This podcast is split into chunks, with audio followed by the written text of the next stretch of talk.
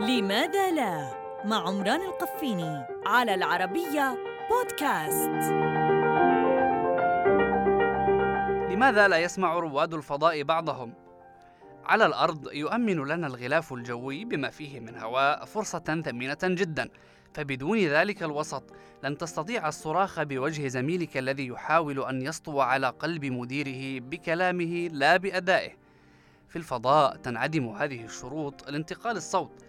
فلو كنت بالمحطة الدولية وصرخت فلن ينتقل الصوت لزميلك على بعد أقل من متر إلا من خلال البدلة التي تفوق كلفتها العشرة ملايين دولار حسب ما تقدر بعض المواقع المهتمة فهي إضافة لكل تجهيزاتها الوقائية من الغبار الفضائي والإشعاعات الكونية وتزويدها بالأكسجين فإنها توفر جهاز اتصال راديويا يحول صوت الإنسان إلى موجات تستقبله البدلة المجاورة وتعيده لأصله البشري.